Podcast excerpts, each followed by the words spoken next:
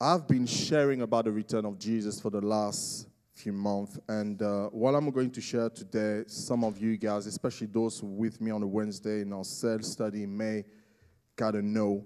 But I really felt in my spirit to begin to share this particular topic as we gearing up for his return. So to recap very quickly, we looked and we talked about, we have seen a changed world in many agendas taking place right now. Tomorrow, we are going to have a new prime minister, you know, and that probably going to change the course of how things is done in this country. So we want to continue to pray into the United Kingdom as well. He also raised the following question that we spoke about, as this sign, the end of time, speaking by the prophets throughout the Bible, and Jesus himself spoke in the book of Matthew 24, 25 as well. Now, most people believe, most scholars believe that we're actually in the end times. I do believe that we're in the end times. As a matter of fact, I believe we're in the end times since I became a Christian. You know, this is as far as it goes.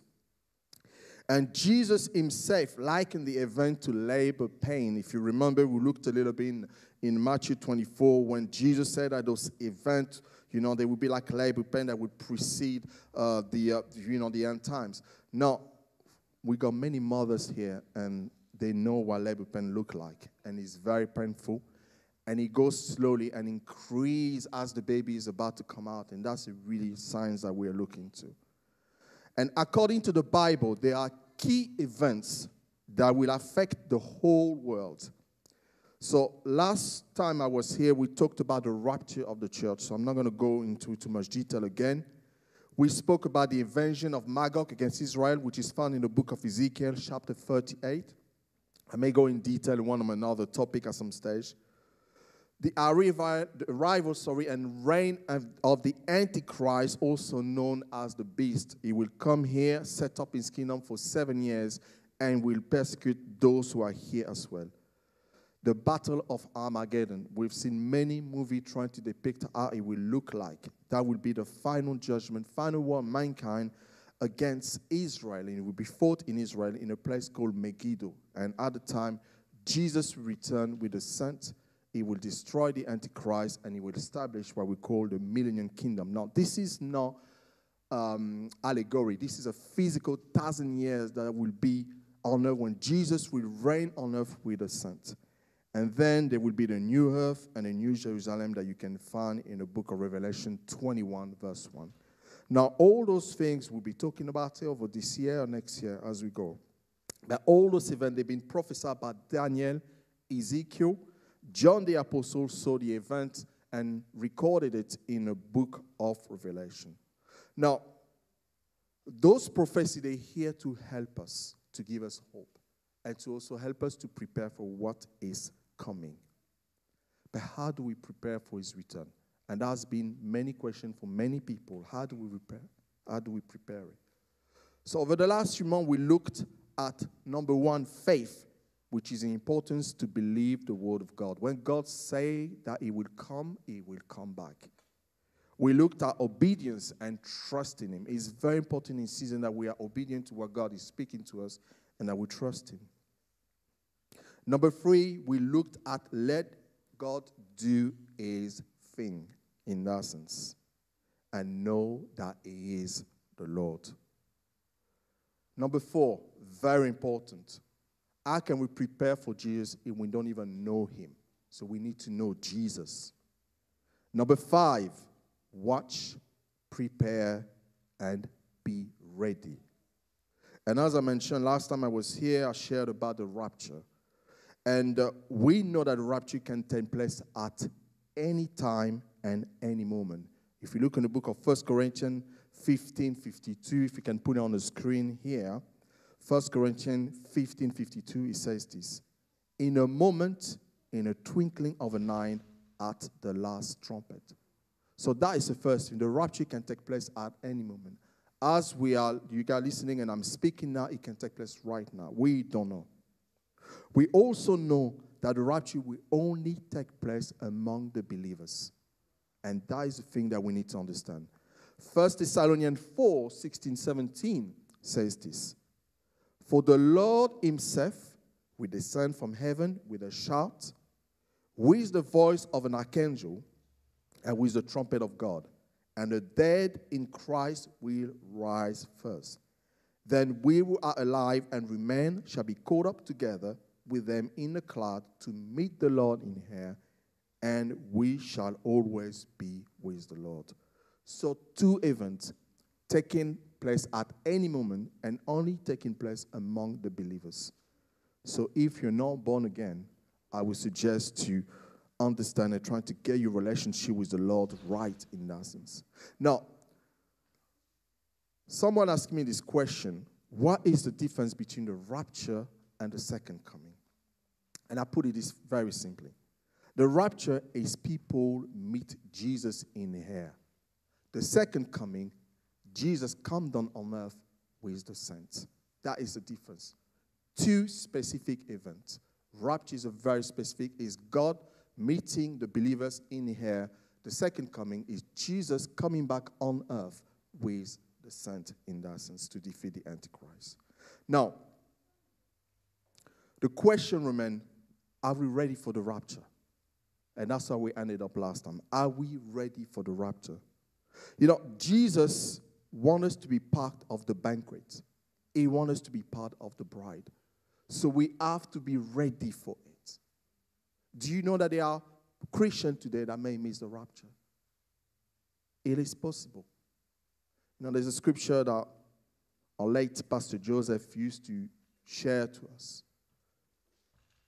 You know, work your salvation with fear and trembling. It is not given. Because you give your life to Jesus, it is not given. There's still work to be done here. You got to remain until you breathe your last breath. Until last. You can be here today, have a relationship with Jesus, and stop that relationship and you die. You miss the boat. The key for us is to remain in the Lord while we are on this earth. That is the thing key. It is a challenge. It is a challenge. But that is the prerequisite. You know, people will tell you, once saved, always saved. Nah. Work your salvation with fear and trembling. You see, the early church was so adamant that Jesus returned in their lifetime due to the persecution that they were going through, the pressure that they were going through. They needed hope. So when John, the apostle that I mentioned early on, who at the time was the leader, was sent to Patmos by the Romans. And the reason he was sent to Patmos is because he was getting on the Romans' nerves. He was the leader of the church and the gospel. He was preaching the gospel and the people were getting saved in the Roman Empire. So they tried to silence him for good. They even boiled him. Now, I put my finger in hot water and it does burn and it hurts. So can you imagine the whole body boiled, John? But it's tough. John is very tough. Didn't die. So they didn't know what to do with the guy. So they sent him to Patmos, you know. Island in Greece, you know, rocky island. This is nothing to do with Maldives or anything place. This is a very, very rocky place to let him rot there and let him die. And as he was in Patmos, he had an encounter with Jesus. And he saw Jesus in all his glory. Now, many people believe that Jesus' last words were found in the book of Matthew 28, verse 90 to 20, when he said to the disciple, "Go therefore and make disciples of all nations, baptizing them in the name of the Father, the Son, and the Holy Spirit, teaching them all things, and I'll be with you," etc. You know, call it the Great Commission. Now, I was having a discussion with my lovely wife a few days ago about the matter, and also I spoke to the people on the Wednesday. I believe personally that the last instruction of Jesus recorded in the Bible is found in Revelation chapter 2 and Revelation chapter 3. When he addressed 7 letters to 7 churches. Instruction how to do church in Nazareth. Now, Jesus wrote those letters to 7 churches that were located in Asia Minor. Today is Turkey, but back in the days it was in Asia Minor. And those churches were Ephesus, Smyrna, Pergamos, Thyatira, Sardis, Philadelphia, and Laodicea. Now, there were many, many other churches, many other. But Jesus specifically chose those 7 churches. And you got to ask the question, why? Why did he choose 7 specific churches based in Asia Minor? Simply because when you study those letters, you can apply those letters in 4 different levels. So number 1, they can apply locally, which clearly means there were churches that existed in those days. So there were churches in Ephesus and, as I mentioned, as well. Number 2, they can apply as one, as the church seen in that sense. Number 3, we all part of the church. We all believers. So when you look and study those letters, can apply into your personal life as well. And number 4, it can apply prophetically, which means those letters, as we look at those 7 letters, represent 7 successive church history. It's a chronological order of the church history through 7 stages. And that starts from the church Ephesus in AD 15 all the way to the last church, which is the church of today, found in Revelation 3:14-22. Now, the Lord asked me specifically to begin to do a talk on those churches because I truly believe the rapture is coming. And it's very important that we understand what Jesus is speaking to the churches, what he said to us, and kind of apply in our life and also apply to our church, local church, and as a body of Christ. Now, for John at the time when he wrote those letters, they were prophetic because the event didn't take place. But when we look at it, it's more historic for us because we can see through those 7 churches, it represents 7 key stages of it. The way Jesus wrote those letters as well, very important. They all have the similar outline. So what we find out, first of all, he gave a divine revelation of who he is of himself as he introduced himself to the churches based on the spiritual atmosphere of the church. Then he goes on to say what is right about the church, what they're doing right. And then he goes on to say what they're doing wrong. And he gives them a warning and a time to repent. And I truly believe that those letters have been ignored by the church today. We have brushed aside a lot of things, but those are the last instruction of Jesus to the church. And it's important for us as believers to begin to take heed of what those letters mean and what they represent and how we can apply into our life, to our local church, and to the church as the body of Christ. The interesting thing about those 7 letters, they asked 2 churches when Jesus has nothing wrong to say about those churches. And there's 1 church when Jesus has nothing good to say about. So as we look over the next few months about those letters, let's see how we can apply. And if there's anything in our heart that we looked at and said, you know what, I need to change in that sense. Let's do this. Because I truly believe Jesus is speaking to us now through those letters. And he's telling us to begin to prepare ourselves for his return. So when we look at those 7 letters, the first church, Jesus' main theme about this church is to stay in love with him. The second church said to be committed even until death. The third church, he said, do not compromise. The fourth church, he said, do not be corrupt. The fifth church is to be alive in a spirit. The sixth church is to remain faithful. And the last one, do not be lukewarm. Now, does this church still exist today in Turkey? Unfortunately, all the instruction that Jesus gave to those churches, they did not take heed. So there's only one church which remained, is the church of Smyrna, which is the city of Izmir today. But the actual, if you look at Turkey, the spiritual atmosphere of Turkey is very, very dark. That it was a very prominent back in those days. So today we are going to look into the first church, which is the church of Ephesus, also called the loveless church. And that's found in the book of Revelation, chapter 2, from verse 1 to 7. And he says this. To the angel of the church of Ephesus write, this thing says, he who holds the seven stars in his right hand, who walks in the midst of the seven golden lampstands, I know your work. Underline this. Your labor, your patience, and that you cannot bear those who are evil. And you have tested those who say they are apostles and are not, and have found them liars. And you have persevered and have patience and have labored for my name's sake and have not become weary.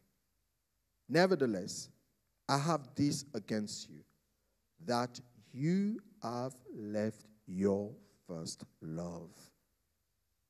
Remember, therefore, from where you are fallen, repent and do the first works, or else I will come to you quickly and remove your lampstand from its place, unless you repent. But this you are, that you ate the deeds of Nicolaitan, which I also ate. And he goes on to say, he who has an ear, let him hear what the Spirit says to the churches. To him who overcomes, I will give to eat from the tree of life, which is in the midst of the paradise of God. I understand why people don't want to read those letters. Because on one way, God will tell you, Jesus telling you what you're doing right, all the good stuff that you want to hear. And you know, you don't want to hear people telling you off. You don't want to hear people telling you that you're not doing the right thing. I like to hear, you know, when my wife telling me off, like yesterday evening, I have to hit humble pie. Took me a while, but it wasn't easy. You don't like to hear that. But she was speaking the truth. And Jesus is speaking the truth to the church. But he's very diplomatic. You know, some people, when they want to tell you the truth, you know, sometimes you got to manage it. So Jesus came and said, you know, remember where I am. You know, remember the one who holds the seven stars. Now, all these, Jesus used the seven stars in his right hand, and he said, in the midst of the seven golden lampstands. That's a description of himself. And it applies specifically to this church to depict the spiritual atmosphere of the church. The angel of the church here is the pastor. So the letters are addressed to the pastor. So Pastor Mecca, Pastor Nicola, if you see a letter coming from Jesus, you know, that's what it is. Is speaking to the leader of the church. And he's supposed to take the letters, to take heed of these letters, and now to take it to the congregation.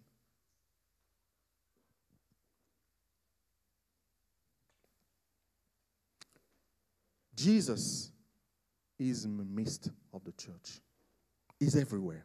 He knows what's going on. You know, I love this one. He said, I know your works. Do you know Jesus knows everything about us? What we do? You know, how we prepare, you know, how we worship, how we pray, how we praise. Whatever is inside our heart, deep inside, he knows it. We don't.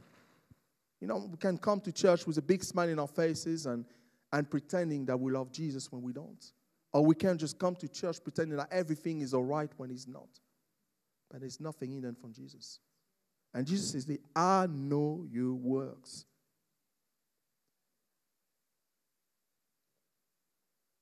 Let me give you a bit of background about the word Ephesus. The word Ephesus means darling or loved one or desired one. Ephesus means desirable. And it was a very, very nice place to live. You know, it was called the Star of Asia, of the Light of Asia. And its greatness in the city was two sources. Number one was commercial trade. And number two was religion. Now, it was the largest city in the Roman province of Asia. And he said that by the time the gospel was preached here, he had a population of more than 250,000 in the city. Now, this is what the historians said, and I've done some research, and this is what they said about the city. They said it was truly a breathtaking city. They said a traveler from Rome landing at Ephesus would proceed in a magnificent street avenue 35 feet wide and lined up with columns, which led from the harbor to the center of the city. It boasted a measure stadium, marketplace, and theater. And they also said that it was a prominent religious center. They were worshipping Artemis, Diana, in dozens. So this city was beautiful, but it was a very immoral and violent city. And Jesus, in the midst of the city, planted his church there. They said a great preacher came to preach in that city. It was a very prominent church. But they had a big problem, a very, very big problem. They left their first love.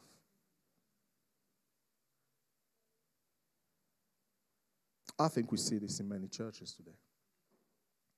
Very many churches. But the interesting thing, if you go back to the scripture again,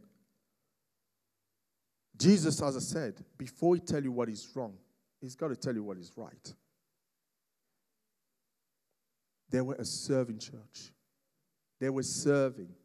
They were patient. They were hard workers. You will see this church, they will do in all kind of ministry you can think of. They had the homeless ministry, They had a food bank. They had everything. And they were working hard. They were hard workers. It was a very, very, very, very busy church. Non-stop. They witnesses. They evangelized. They labored. They done everything. It was a great church to be in. And Jesus was happy about it. He said, well done. And also, they were a steadfast church. They're not quitting. They will work to the ground non-stop. There were no quitters in that church. It was a pure church as well. A very pure church. As I said, the city was very immoral. But they were pure. They followed the word of God to the letters. And they would not compromise. That was a type of church that you probably see everywhere in this country. You see it everywhere, It's in the bus, all this advert about, revival, healing, prophetic ministry, homeless ministry. They were there. And the word was sound. The word was very sound in that sense. They were also a very discerning church. So not only they were very active and they knew what to do, they also had the spirit. They also had the discerning of spirit. So no, when people coming in and just bring some false doctrine, they say, no. You're not coming in and preaching in my church with your false doctrine. Because I know the word of God. I know what the word says. He said also that they hated the Nicolaitan. No, those group of guys, they were promoting fornication and they were compromising on everything, even the food that they were eating. And Jesus said that they hated those guys. So Jesus was happy about his church. It seemed that there's nothing wrong with this church because it seemed to be doing the right thing. But again, the first love, that's what Jesus didn't like. They lost their passion for Christ. Now, let me ask you a question. Remember those days when you gave your life to Jesus? And you couldn't stop getting hand. You would go all the way. Whatever there was a thing about Jesus, it was all about Jesus. All about Jesus, People talking to you, no, it's all about Jesus, mate. My life is all about Jesus. And you will run miles. I remember when I gave my life to Jesus and we went to Refresh. It was camp before. And this is such a nice place because you go in Derbyshire somewhere. There's no way to be distracted by the word. It's like you're in a bubble, and it's God and people of God and everybody worshiping and it's lovely. And you come out of that bubble and the first thing is, where's the next prayer meeting here? I need to go, 8, 9 o'clock. And you will go, you will do whatever was necessary. Remember your first love? Married people. Those who are married for 20, 25 years, 19 years. Remember when you all started, you know, grooming yourself nicely, wearing nice shoes, nice clothes, you know, cleaning yourself nicely, and then open the door to your lady when she come in, do all the right thing. I cook for you every day, you know. I clean, wash every day for you. 5 years later, what's going on here? 2 years later, some people say 2 years. Some people, a few months. Newlywed over there, how's it going? Still the same, still like the first day, is it? I tell you. That's what happened. We begin to take things for granted. And we forget our first love. And this church at Ephesus, they were so busy working, doing the right thing, thinking they're doing the right thing. So they started so well that at the end, everything became work, work, work. They come into church, it's work. They're setting up the chair, it's work. Even the worship is work. Preaching the word is work. Everything is work. There's no passion. There's no love. There's no desire. There's no relationship. You know, what did I say about the importance for us to have the intimacy with Jesus? And you know, Jesus is more interested about his relationship with us than the amount of work that you're doing in church. And I'm telling you. Now, I'm not telling you, okay, I'm not doing any work anymore. This is it. I'm going, I'm retreating somewhere in the mountains, and I'm just going to see God's face, and that's it. That's not what I'm saying. What I'm saying is that Jesus is more interested about our relationship with him than the work that we, amount of work I'm doing. You know, we've been setting up this live stream thing, and it is great work, and you know, everybody's benefiting from it. But if there's no, my relationship with Christ is not the way it's supposed to be, that's going to burn. When I go before the Lord and I present my work before him, if there's no love or this love for Christ and the way I've done it, that will burn. So whatever we do here on earth, we've got to remember, are we doing it for ourselves or are we doing it for Jesus? When I'm sharing the word, am I sharing the word for you guys or am I sharing the word for Jesus? It's important, you know, that we remind ourselves to be, everything we do is for Jesus. Now, I'm not saying it's easy because we do take things for granted. As a human being, we tend to take things for granted. After a few years, you know, we're used to it. And our mommy would come and clean behind us. We'll do the cooking and we get used to it. Our daddy would just do this and we get used to it. And we forget. But Jesus doesn't want us to forget. He wants to make sure that regardless of what we do in church, regardless of what we do at home, regardless of what we do at work, our first love remains him. You know? The scripture is very simple. The guys asked Jesus, you know, what's the greatest commandment? And the greatest commandment, he says this, love your Lord with all your heart, strength, mind. And that's what he wants from us. He wants us to love him with all we have. You know, he wants us to put him first. So Jesus said to the church in Ephesus, listen, all the stuff that you've been doing for me, it looks great on the surface, but it has no flavor because your first love is not there. So it's not like they love Jesus less. It's they literally left the love at the door and start focusing on the other thing. So he asked the Ephesians to repent. And he says this, how do we go back to that first love? He said, remember the height from which you are fallen. Repent and do the things you did at first. So I think we need to go back to basics. We need to go back to bed. We need to revisit how we fall in love with Jesus in the first place. Why did you fall in love with Jesus in the first place? Why did you fall in love with your wife in the first place? Why did you fall in love with your husband in the first place? What are the things that make you fall in love with him? And not focusing on the inadequacies, but focus on why you fall in love in the first place. And Jesus wants us to do that. He wants us to fall in love again. Fall in love with his words. Fall in love with his ways. He wants us to do the things that we used to do previously. When we used to run to the services, crying out because we love Jesus so much. You know? you know, and the preacher say one word and you start crying. I remember my, sorry, can I share this, darling? Thank you. I need to ask, you know, I come down. The early days, she would keep crying. She would keep crying and crying and crying. So I had a tissue in my hand all the time, you know, prepared. But the reason she was crying is because her love for Jesus was so deep that whatever word was coming, whatever preaching message, you know, where she was coming, she would just burst out crying because her love was so deep. She still got love for him. For some people, it's crying. For others, they're just laughing. You know, your expression, your emotion are very different. But the important thing is to remain first love. I want to finish with this. I want to finish with the story of Mary and Martha, which is found in the book of Luke 10:38-42. Now, for those who don't know, Mary and Martha were the sister of Lazarus.